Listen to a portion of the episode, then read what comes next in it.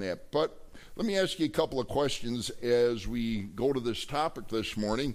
Uh, we're actually into the second part. I started last uh, week on this spiritual makeover. Have you had a spiritual makeover? And we're going to uh, uh look at a passage again in 2 Corinthians chapter uh, 3 that discusses this very issue in just a moment. Well, a couple of things to get us thinking along the right lines. And I want you to really think in your minds about these things because we're going to be contrasting two things in the passage we're going to look at this morning law and grace. And it's going to be a, a very strong contrast that God brings out in His Word. But uh, think about this concept. Do you desire to have freedom and basic boundaries, or do you prefer a very structured, rigid, inflexible environment? Now, most of you will probably say, I prefer flexibility. Uh, but there was, uh, uh, back when we look at the Old Testament law, it was very structured, very inflexible, very demanding. And uh, we're going to see that God's going to contrast those two things in 2 Corinthians this morning. Second question Do you see God's word as restrictive or as the means to find freedom, peace, and joy? A lot of folks will say, ah, all I see in the Bible, all I see at church is do's and don'ts. I got to do this. I can't do this. I got to do this. I can't do that. And it, it appears to be very restrictive. Well, quite frankly, the, the Word of God, when we're going to watch the contrast between the Old and New Testament, there's tremendous freedom for God's people. Now, that's not freedom to uh, go off and and live an immoral lifestyle and so forth, but there's tremendous freedom that God gives us today as his people. Well, let's go to the text, 2 Corinthians chapter 3 verse 7, and we'll start to see how this is going to play out. 2 Corinthians 3 verse 7, but if the ministry of death. Now, let me make it very clear when we're looking at that which is going to appear to be negative, such as the ministry of death, we're talking about the Old Testament Mosaic law. And we'll go through that in a few minutes, but to set the context so you understand what you're looking at. But if the ministry of death of the Mosaic law, written and engraved on stones, was glorious, so that the children of Israel could not look steadfastly at the face of Moses because of the glory of his countenance, which glory was passing away, how will, here starts the contrast, how will the ministry of the Spirit, the Holy Spirit, not be more glorious? For if the ministry of condemnation, or the Mosaic law, had glory, the ministry of righteousness exceeds much more in glory. For even what was made glorious had no glory in this respect, because of the glory that excels. For if what is passing away was glorious, what remains is much more glorious. Therefore, since we have such hope, we use great boldness of speech, unlike Moses, who put a veil over his face so that the children of Israel could not look steadily at the end of what was passing away. But their minds were blinded. For until this day, the same veil remains unlifted in the reading of the what? The Old Testament, because the veil is taken away in Christ just very briefly to, to, to touch on that. What God is saying here under the Old Testament, not all the revelation had been given yet. When we open up and get into the New Testament, things are revealed that had not been revealed in the Old Testament times. We'll see how that develops in just a moment. Verse 17 Now the Lord is the Spirit, and where the Spirit of the Lord is, there is liberty. But we all, with unveiled face, beholding as in a mirror the glory of the Lord, are being transformed into the same image from glory to glory, just as by the Spirit of the Lord. Let's pray. Father, I pray now that as we open up the Word of God, I pray that you'd speak to our hearts this morning. Lord, uh, uh, probably the majority of folks are not under bondage. They're not under the law, nor do they seek to be. But Father, you made it so clear that what you've given to us in this wonderful time since the death, burial, resurrection, and ascension of Christ, the wonderful freedom, the wonderful liberty that we have in Jesus. So, Father, I pray this morning that you'd excite us once again about the wonderful benefits that you've given to believers in the Lord Jesus. And, Father, as always, as uh, we look forward to taking communion in uh, a few moments, I pray that if there's anyone here that's never placed their faith and trust in Christ, they don't know for sure if they died, they go to heaven, that they might find Jesus this morning and put their faith and trust in Him. Now, Father, I pray that you do what only you can do revive the saved and save the lost. In Jesus' name, amen. Sorry. Well, what we're going to do over the next several minutes, we're going to examine the glorious gospel and why we are encouraged to share it boldly. Well, first thing, and again, uh, your, the outline should be uh, in your bulletin if you want to follow along or take some additional notes. We're, we're going to, I'm actually going to do something I've never done uh, here before. I've been here three years for those that are visiting. And uh, we take the Bible verse by verse. We go through and uh, try and look at things that are going to help us in our daily walk with Christ. And uh, there's many facets to that. But you know, there's so many. Thank you, Nathaniel. You could hear it right, right in the voice. I was going to ask for it, but I didn't have to.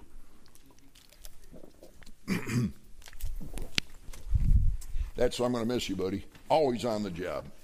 All right, good guy. Um, here, here's the thing. Sometimes we have great assumptions about what people do and don't know. And uh, many of you that have been in the church or been saved, in other words, know Christ for many, many years, we're going to touch on something that goes way back to the basics. We there's sometimes we miss some of the basics and uh, just skip over them like everybody automatically knows them. Well, sometimes there's things that we assume people know, and you may not, and there's nothing wrong with that. So uh, uh, we're going to start out. What is the Mosaic Law? Where did it come from? When you open your Bible, now if you got a, if you got your Bible with you, and this is why I, I like a hard copy. I've, I've got way too many of them, but I got hundreds of Bibles at home. Here's where I want you to find. If you've got a Bible, find the table of contents in your Bible. In other words, the list of the books Genesis, Exodus, all the way through the Old Testament and the New Testament. There's a very specific reason why I'm doing this. Now, for some of you, this is ridiculously basic. For others, this is going to be eye opening as we contrast the old law and the new.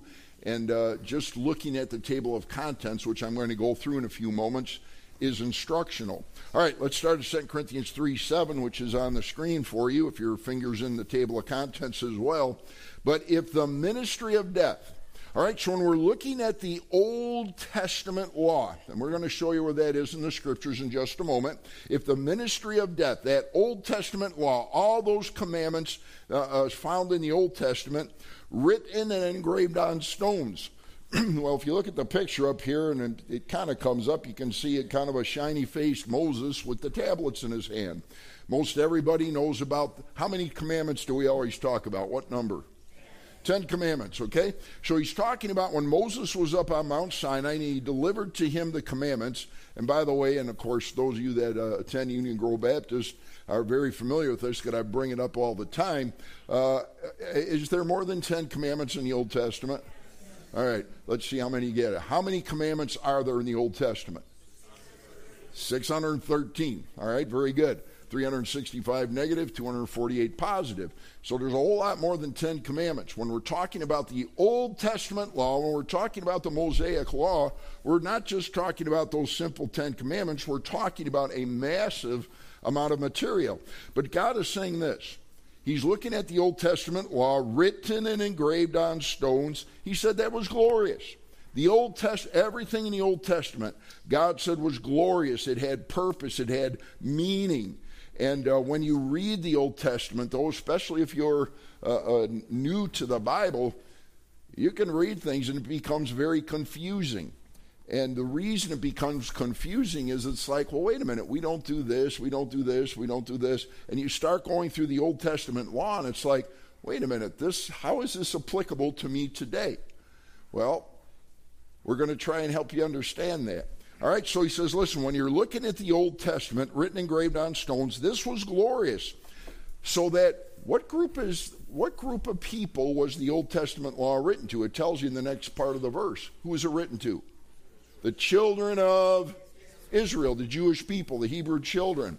All right, so uh, uh, when God was working with the Jewish people in the Old Testament, and by the way, Gentiles could come to God, and I know you know this word. If a Gentile, a non Jewish person, wanted to follow the God of Abraham, Isaac, and Jacob, what? They had to become a what? A proselyte. All right, in other words, they would proselytize to Judaism. That was common in Old Testament times as well. So he says, listen, we're looking at the Old Testament, the Old Testament Mosaic law, which was glorious, so that the children of Israel could not look steadily at the face of Moses because of the glory of his countenance, which glory was passing away. All right, I'm going to stop there. We're going to go back to the, uh, the passage where Moses actually, his face begins to shine because he goes into the presence of God up on Mount Sinai. So if you're looking at your table of contents right now, and again, I know for some this may be simplistic, but this will help us understand the difference between the Old Testament, the New Testament, what God was presenting under the Old Testament law versus uh, what he gives us in the New Testament or the grace of God. All right, so when we look at those first five books, those first five books were written by whom? Moses. All right, so Moses wrote Genesis, Exodus, Leviticus, Numbers, and Deuteronomy, where the law comes from. That's where the law is found. That's where those 600 plus commandments are found. That's where the Ten Commandments are given uh, uh, twice uh, in the law. So if you're reading the Old Testament law and you're reading about the sacrificial law and the ceremonial law and the dietary laws, all those things, there was one reason why God gave the Jewish people the Old Testament law, the Mosaic law, and here it is. It was to prove to the Jewish people that they couldn't keep it. You say, well, why would he do that? Why would God come up with something that's so difficult, so hard, so beyond their capability? Well, there was one reason and one reason only. God was showing the people that you cannot follow the law. There's nobody that could follow the law. No one. No one could keep it. Now, one person was able to come to this earth and was able to keep the law, and who was that? It was Jesus, who was sinless. But every other person, the law showed the Jewish people, you'll never make it. It's impossible for you to keep my commandments. And what was God saying? He was part of the Old Testament law was the what system? Sacrificial system at the temple. So back during the Old Testament times, in order to cover the sins of the people, the sacrifices took place at the Jewish temple to cover, to atone for the sins of the Jewish people. If you go to the book of Hebrews, but don't go there now, we're not going to go there. In the book of Hebrews in the New Testament, it tells us what? That all of a sudden something massively changed. So when you look at your table of contents, you see Old Testament, you see New Testament. And when Jesus Christ comes finally, at uh, 400 years actually after the last book of the Old Testament was written, Malachi, Jesus comes the once for all sacrifice that paid completely for all sin. So in the Old Testament times, the Jewish people were looking forward to what Christ did. And now, as we're going to do when we take communion, communion in a little bit, we're going to look backwards 2,000 years to what Christ already accomplished. All right, so those first five books when we're talking about what in 2 Corinthians 3, 3, when we're looking at Mosaic law, where do we find it? Right here, those first five books. By the way, those books were written uh, approximately 1445 BC. So they're well over 3,000 years ago when uh, the law was delivered. So you'll also hear uh, the Jewish people, when they're referring to the Old Testament, call it the Tanakh. That includes all the, the books of the Old Testament. But uh, we have the books of Moses, the Pentateuch, and the Torah, which refer to those first five books or the Mosaic Law. All right, when you look at the Old Testament, then again, I'm going to skip through this quickly, but it's just to give you a little bit of a background, which some may not have, as to what is in the Old Testament. If you read Joshua, Judges, Ruth, 1st and 2nd Samuel, Kings, Chronicles, Ezra, Nehemiah, and Esther, those are all historical books that talk about things that happened to what? Uh, the Jewish people during uh, a pre, if you will, uh, Christ times. Also in the Old Testament, we have books that are classified as poetry. So we have Job, Psalms, Proverbs, Ecclesiastes, Song of Solomon. All Old Testament things, all pre Christ. Now, there are many things, though, in all of those books that point to the Lord Jesus Christ.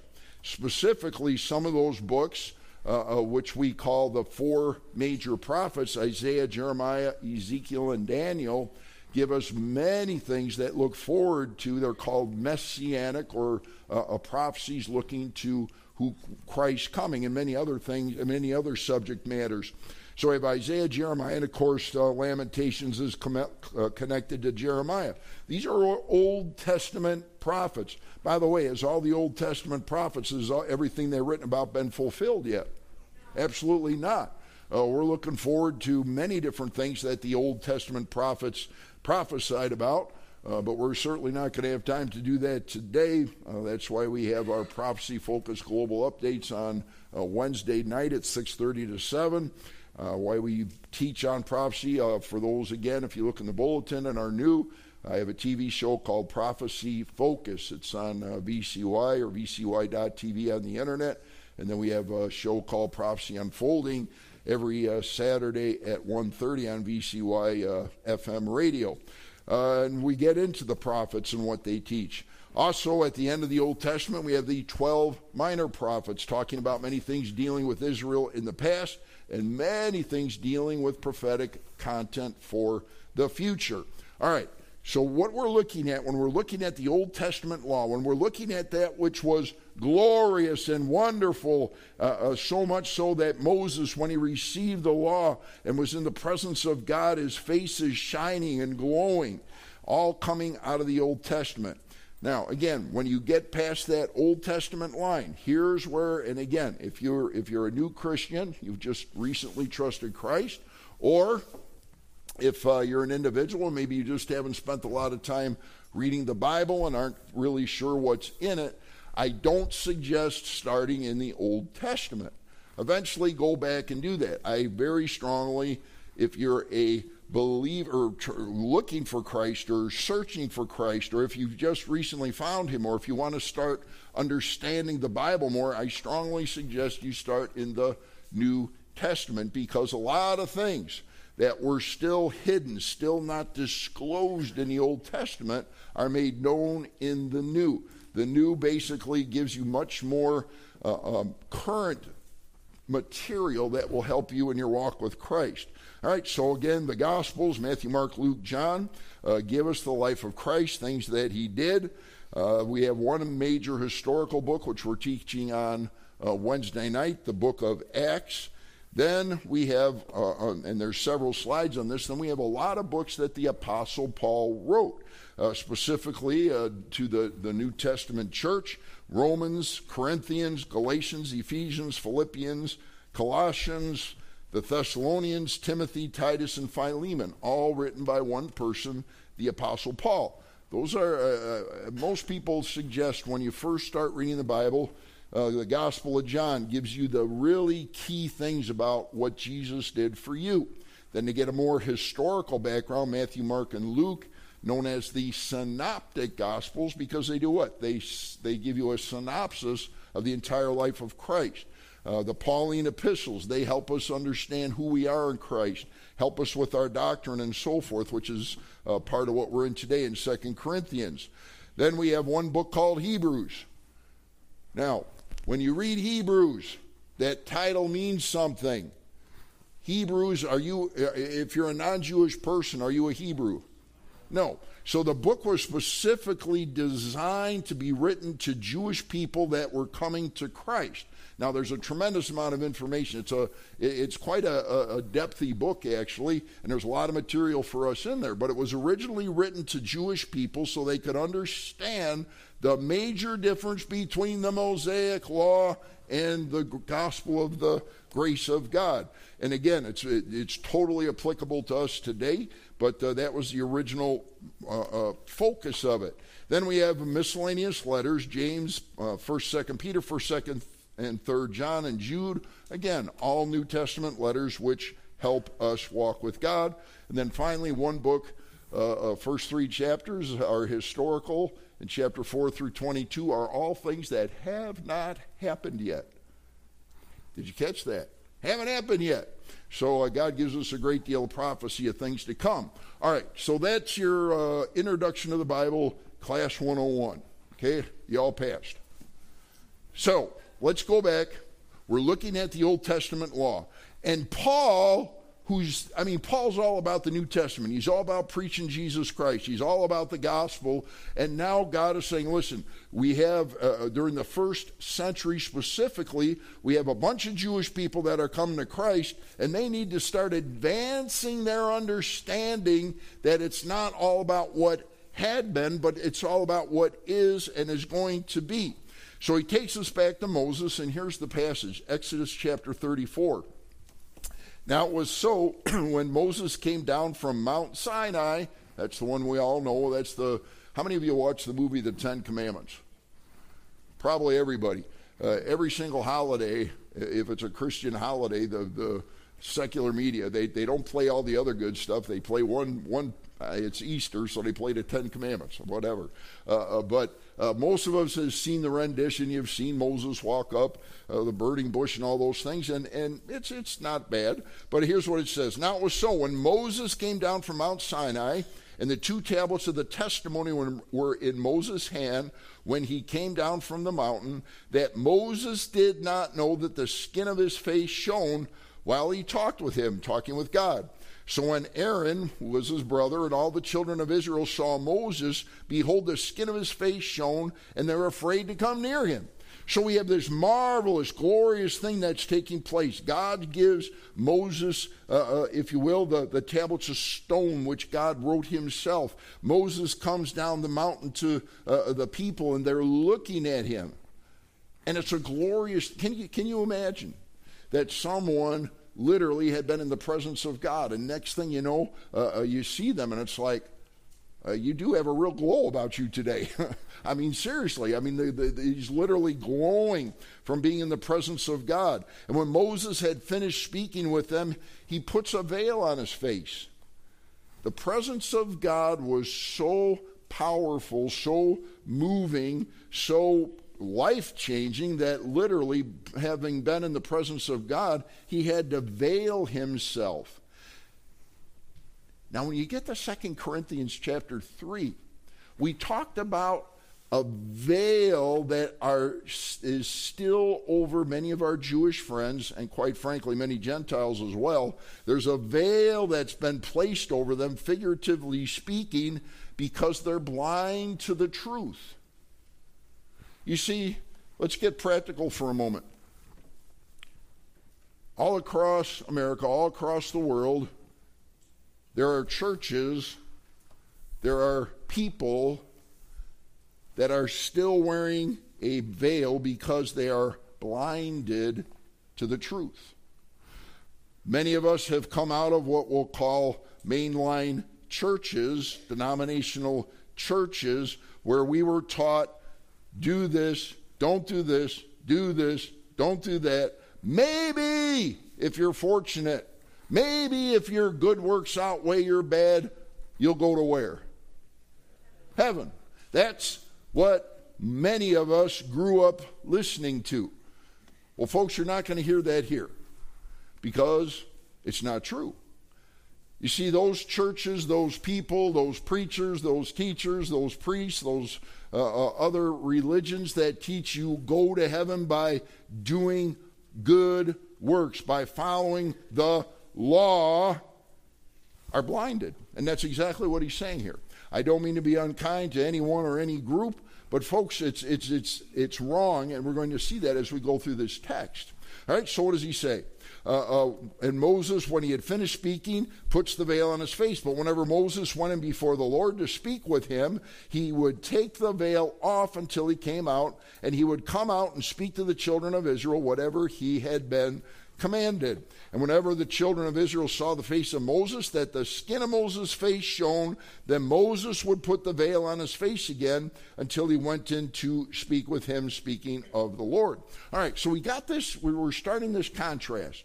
Moses goes up on Mount Sinai. Moses is in the presence of God. Moses has this just awe inspiring experience with God, and he comes down and literally he doesn't look the same. Poetic pause. This is a rhetorical question, meaning you don't raise your hand.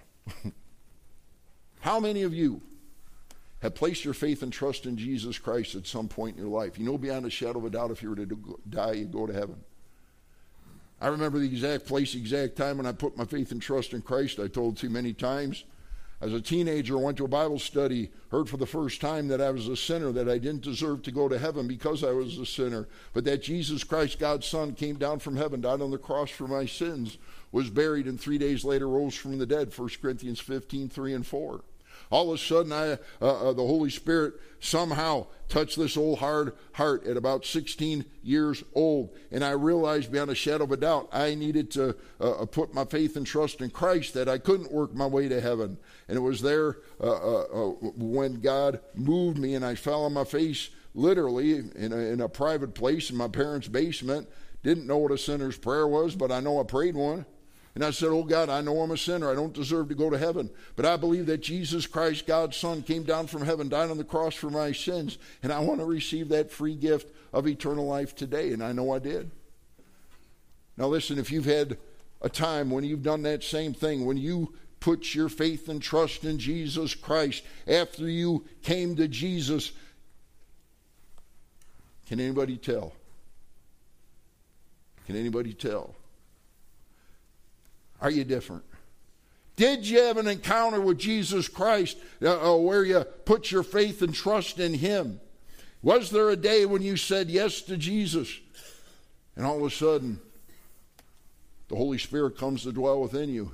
By the way, that's not optional.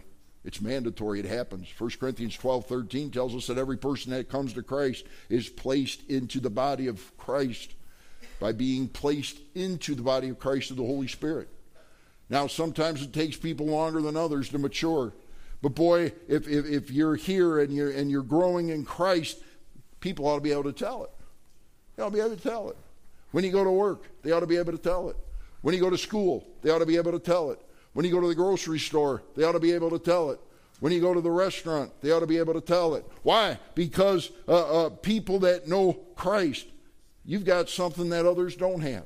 Moses in this massive, glorious way, literally shined. His face shone because of this glorious encounter with God.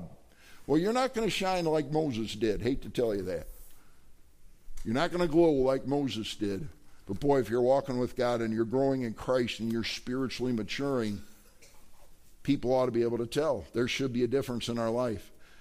How will the ministry of the Spirit? So we have the glorious ministry of the law. Even though it condemned people, even though the law did nothing but said you can't make it on your own, that you've got to have sacrifice for your sin in the Old Testament, even though that ministry of the law was considered glorious, God says, How much more glorious is what takes place today? How much more glorious is it when you place your faith and trust in Christ, the Holy Spirit comes to dwell within you? The ministry is phenomenal. For the, if the ministry of condemnation, the Mosaic law had glory, the ministry of righteousness, in other words, Christ's sacrifice, the new covenant, exceeds much more in glory. Folks, you understand the benefits that you have that the Old Testament saints did not? I mean, it's phenomenal. You have the Holy Spirit living in you, you have the whole counsel of God. Everything's been revealed now, start to finish. And God says, This is glorious. It's, it's more glorious than what I gave the Old Testament people. Galatians chapter 2. The Apostle Paul speaks to this issue. He says, But when I saw that they were not straightforward about the truth of the gospel. What we're looking at now in, in this particular passage, there's a problem.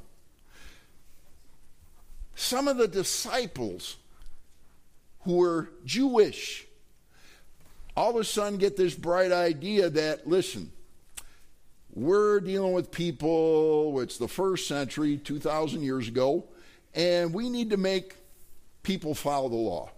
That's really what they're thinking. And he says, But when, when I saw that they were not straightforward about the truth of the gospel, this is Paul speaking, I said to Peter, Peter, Peter was a great guy, but he, he made a lot of mistakes. And Peter's now telling the Gentiles that you better live like Jewish people under the law. Because culturally, socially, he was in a bad place. And Paul gets on Peter for trying to make Gentiles live underneath the Old Testament Mosaic law. So Paul says, I said to Peter before them all, if you, being a Jew, live in the manner of Gentiles and not as the Jews, why do you compel Gentiles to live as Jews? Here's what he's saying.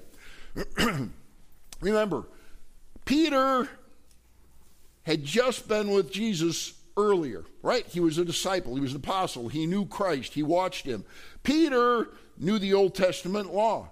Now, with all due respect to Peter, he's looking at Gentiles, non Jewish people that are making decisions to trust Jesus Christ as their Savior.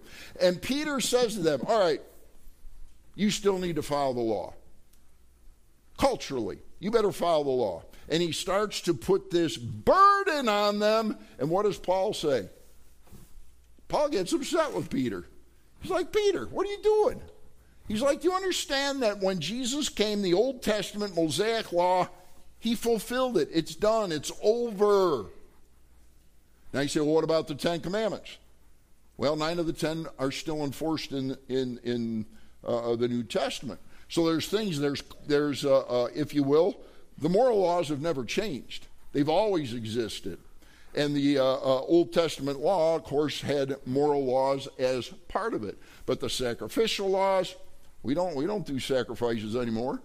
The dietary laws, I'll guarantee you, there's probably no one in this room that follows them. There might be, but I doubt it. Uh, the priestly law, none of those things exist anymore. None of those things take place. Why? Because when Jesus came, he fulfilled the law. It was done. And Peter says, Listen, you better follow the law, Gentiles. And Paul says, What? Knock it off, Peter. We're under the New Testament. The law has been fulfilled in Jesus Christ. We who are Jews by nature are not sinners of the Gentiles. And here it is, folks, black and white. Knowing that a man or woman is not justified by the works of the what? The law, but by faith in Jesus Christ. Even we have believed in Christ Jesus that we might be justified by what? Now, wait a minute. Is faith works? It's not. Faith is when at one point in time, all of a sudden, Bam, just like happened to me when I told you. I heard the gospel from a Bible study I went to. I knew I was a sinner. I knew I didn't deserve to go to heaven. I believed that Jesus Christ, God's Son, came down from heaven, died on the cross for my sins, was buried, and three days later rose from the dead. And I knew. You know, you ever heard that verse, John 3 16? Everybody says it. It's in every stadium, every subway in, in the country.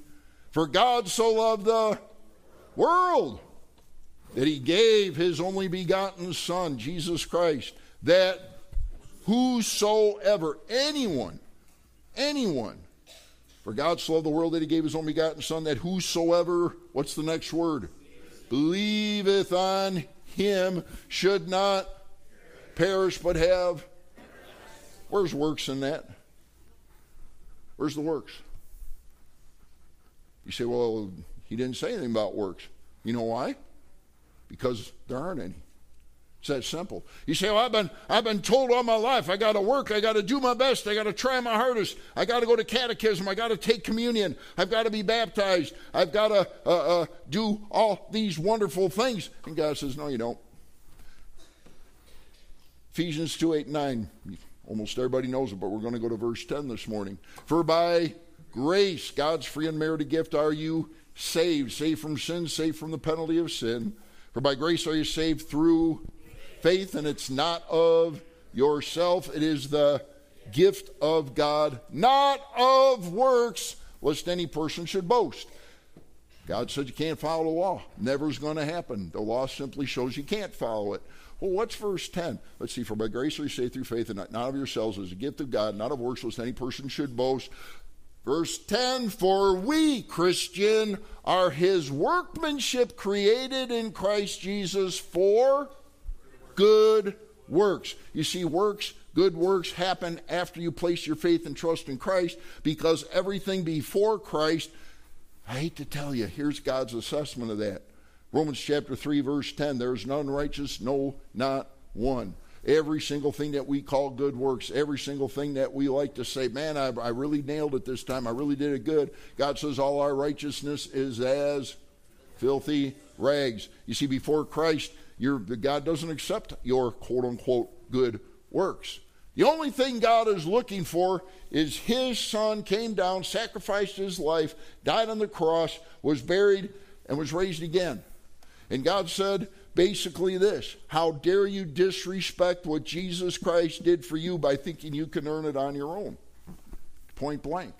So if you're here this morning, here's the good news. You say, I've been trying and trying and trying, I've, I've been giving everything I got and I, and I hope I get to heaven someday. And God says this hope is not a plan.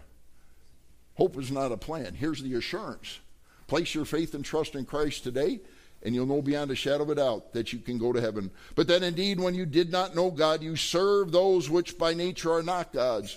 But now, after you have known God, Christian, or rather are known by God, how is it that you turn again to the weak and beggarly elements? What's he talking about? the Mosaic law, to which you desire again to be in bondage. Listen, if you want to be in bondage, the Bible says, sure, go right back to the Old Testament law.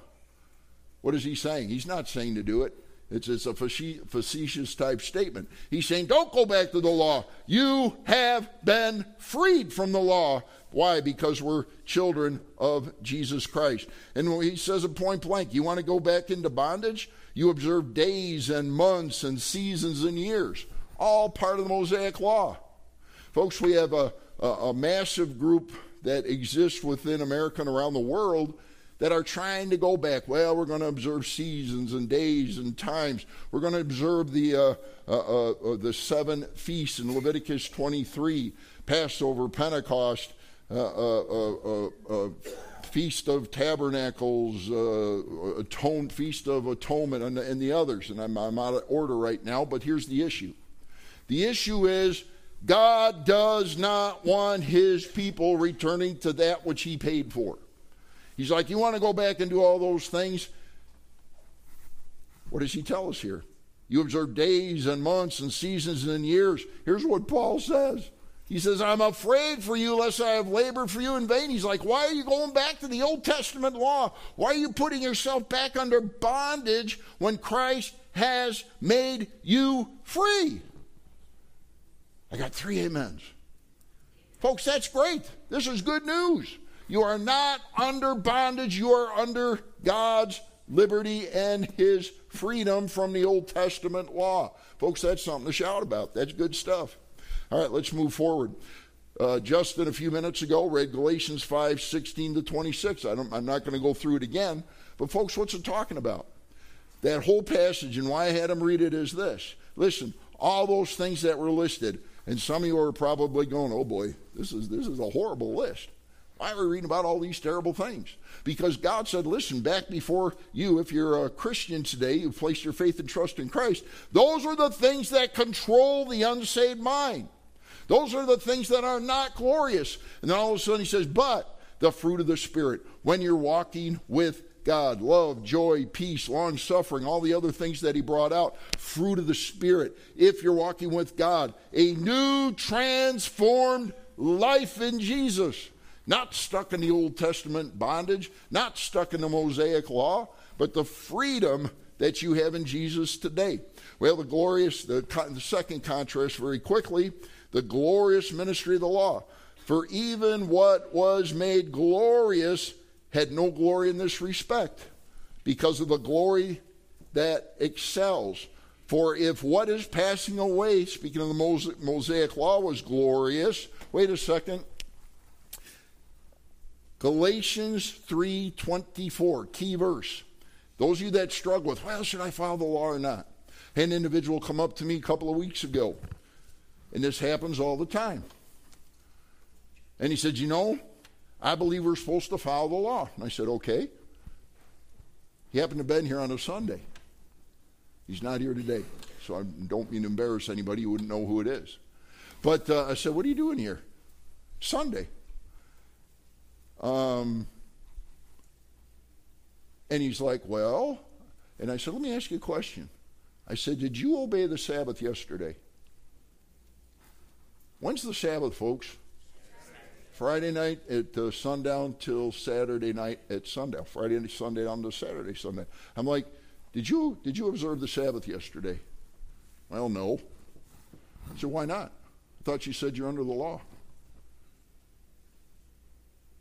The Bible makes it very clear that God's people, after the death, burial, resurrection, and ascension of Christ, meet on the what day of the week? First day of the week. What day is the first day of the week? That's why you're here. That's why I'm here.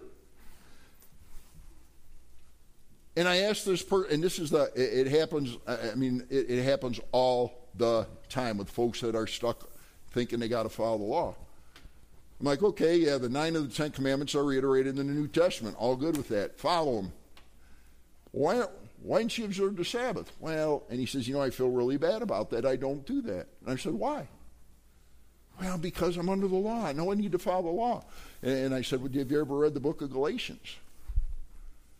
and I, I, didn't want to argue with him, and I, and I knew he was sincere as the day is long, and I didn't want to hurt his feelings. But it's like, listen, my friend, uh, read the, go home and read the book of Galatians, and that guilt will go away like that, because we're not under the law.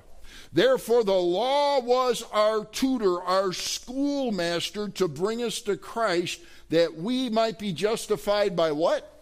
faith. Folks, I don't know if you can see it, but that says Galatians chapter 3, verse 24, Pauline epistle, New Testament. He's making it very clear you are not under the law. Folks, and, and that's what Paul said a little bit earlier in Corinthians. You want to follow the law? Knock yourself out, but you're not you're never going to do it. You can't. It's impossible. And by the way, 90% of the things in order to follow the law, you got to be in Jerusalem, and I don't see, you know, who's going to live there. Oh, and yeah, is the is there a temple in Jerusalem today? you got a problem. You can't do it. It's impossible. All right, let's move on. Uh, the glorious ministry of grace.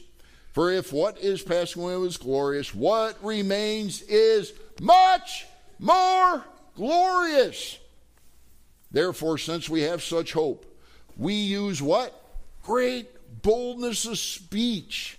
Boldness of speech. Folks, when you go out uh, uh, as you do, and you go out and you tell folks about Christ wherever you are, and, and you go to the, the, shopping malls, or you go to your work, or you go to your friends, or you go to your neighbor, and it's like, man, we've got something to be bold about.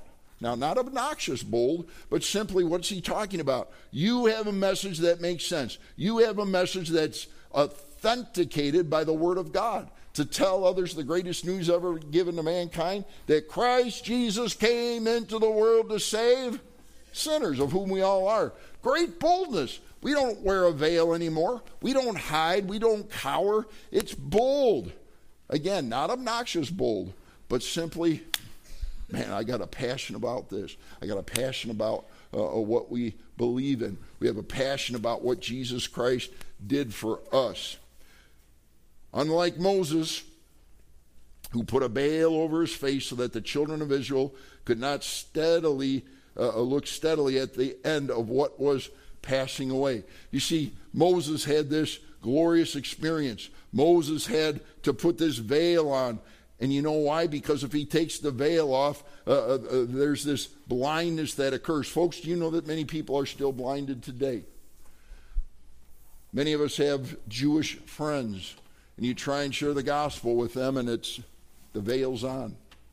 They can't see through the veil today and you pray and you beg God for the Holy Spirit to lift the veil on their heart so that they might see the truth. And on occasion, uh, some Jews, some Gentiles, just like many of you, the veil was taken away, and all of a sudden the glorious gospel of Christ changed your life.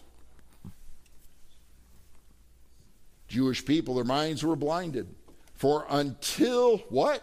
This day, it's still a barrier. Until this day, the same veil remains unlifted in reading of the what? The Old Testament. Now, folks, many times when I'm speaking with Jews, I don't go to the New Testament. I, I go to Isaiah 53. I go to Daniel chapter 9. I go to Messianic Psalms showing who Christ is. And can someone come to Christ by, if they understand what they're reading in the Old Testament? Of course they can't. Philip, the evangelist, goes down to the Ethiopian eunuch, a proselyte to Judaism, and he's reading Isaiah 53 in the book of Acts. And Philip explains from Isaiah 53 who Jesus was. The eunuch comes to Christ, makes a profession of faith, gets baptized to prove, to, basically to show his profession of faith, documenting it. Uh, so yeah, you can you can preach Jesus from the Old Testament. You can maybe have to be a little more skilled than some, but it's there. But boy, that veil is gone in the New Testament, and the veil is taken away in whom? It's up on the screen, folks. The veil is taken away in whom?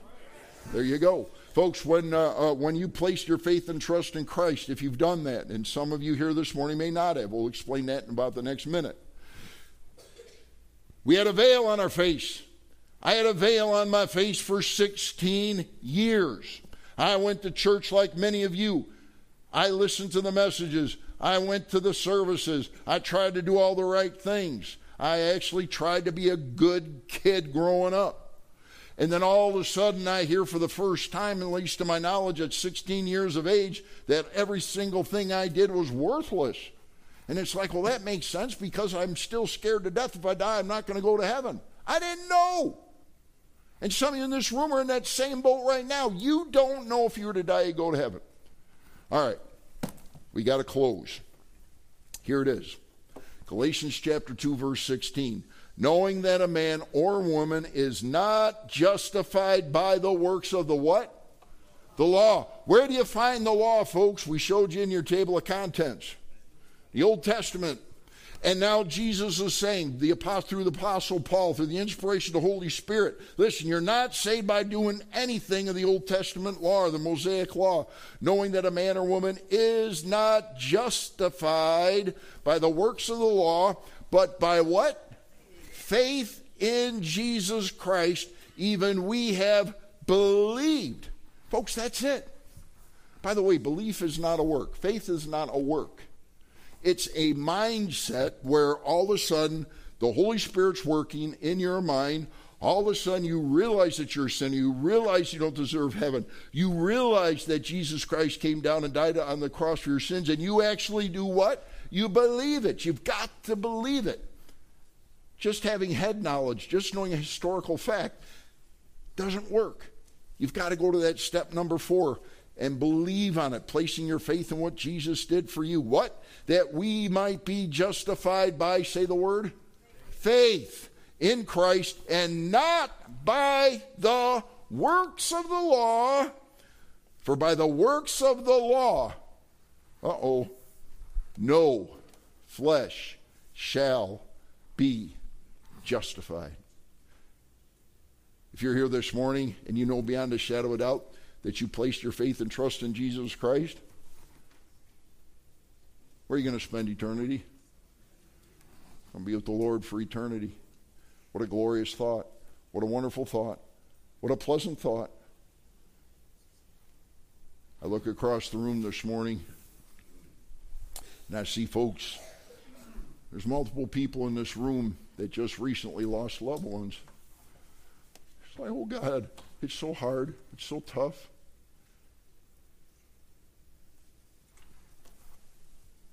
And it is hard and it is tough and we sorrow and we our hearts break.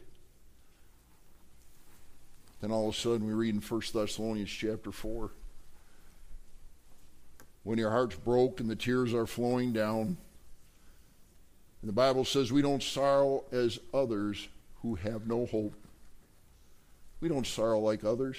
It still hurts when we lose loved ones. We hate to see people we love go on before us, but every single person that's placed their faith and trust in Christ, one day we will see them again. That's not that's not a guess. That's an assurance for those that know Jesus.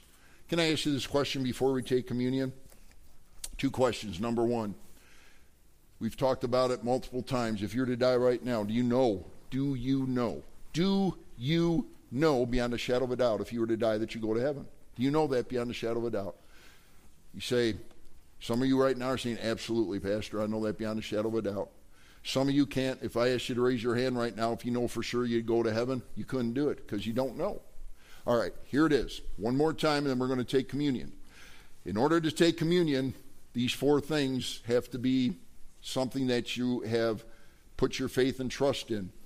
Number one, the Bible says we've all sinned and come short of the glory of God. Romans 3.23. We're all sinners. I'm a sinner. We've all done wrong. The Bible also tells, says, number two, because we sinned, if I got what I deserved, if you got what you deserved, we'd all spend eternity in an awful place called the lake of fire. Revelation chapter 21, verse 8. But Jesus Christ, God's Son, came down from heaven, died on the cross. That's why the cross is up there to remind us every single time we walk in this room of who paid for our our, our uh, uh, sins, who is promising to take us to heaven. Uh, uh, what did he do? Jesus Christ, God's Son, literally leaves heaven's glory, takes on the form of a human being, lives on this earth for some 33 years, and is then horribly treated, crucified. Why did Jesus, God's Son, go to a cross if you get saved by what you do? It would have been a totally worthless endeavor, but it was not. Jesus made it clear. He paid the entire sacrifice for our sins right on the cross. Not only did he uh, uh, get crucified, they put him in the ground for three days, if you will, in the tomb to verify his death. Then what happens three days later to prove he was God? Up from the grave he arose, and Jesus rises from the dead. Now, you say, I knew that when I walked in, but I still don't know if I died, I go to heaven. That's because he didn't take point number four, which is the last one, and we talked about a few minutes earlier. John 3.16, for God so loved you that he gave his only begotten Son, Jesus Christ, that if you believe in him, you will not perish, but have eternal life. Ephesians 2 8 9, for by grace, God's free unmerited gift, are you saved, saved from sin, saved from the penalty of sin. For by grace are you saved through faith and that not of yourself. It is the gift of God, not of works, lest any person should boast. Are you ready to trust Christ by faith this morning? Are you ready to put your faith and trust in Him? If you are, it'll be the greatest day of your life. And then in a few moments, we'll take communion together. Finally, Christian, 1 Corinthians 11 warns us that we should be in a right relationship with Him. We'll come to that in just one moment. But I want to give you a chance this morning. If you're here if you've never placed your faith and trust in Christ, how about doing that right now? There's nothing you need to do except one thing trust Him by faith. I'm going to say a prayer in just a moment. The prayer is not what will save you or take you to heaven. But if you're placing your faith and trust in Jesus this very moment, we're going to pray a prayer of thanksgiving, simply to thank God for what He's doing in your life this very moment. Would you receive that free gift? Father, thank you for your love for us. Thank you for the folks that are here today. And Father, I know that the majority of folks here have already placed their faith and trust in Christ. But Father, there may be one, two, maybe more this morning that right now, as we prepare for communion, they need to trust Jesus. They need to be right with Him.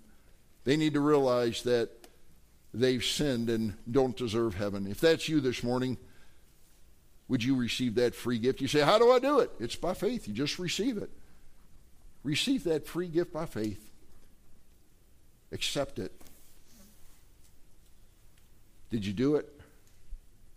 Well, I'm so happy you did. Let's give God the praise and thank Him for what just took place. Dear God, and you can pray silently along with me. Dear God, I know I'm a sinner. And I know I didn't deserve to go to heaven, and I don't deserve to go to heaven. But I believe with all my heart that Jesus Christ, God's Son, came down from heaven, died on the cross for my sins, was buried, and three days later rose from the dead. And as the Word of God stated, I'm receiving, I've actually received now that free gift this morning by faith. Thank you so much.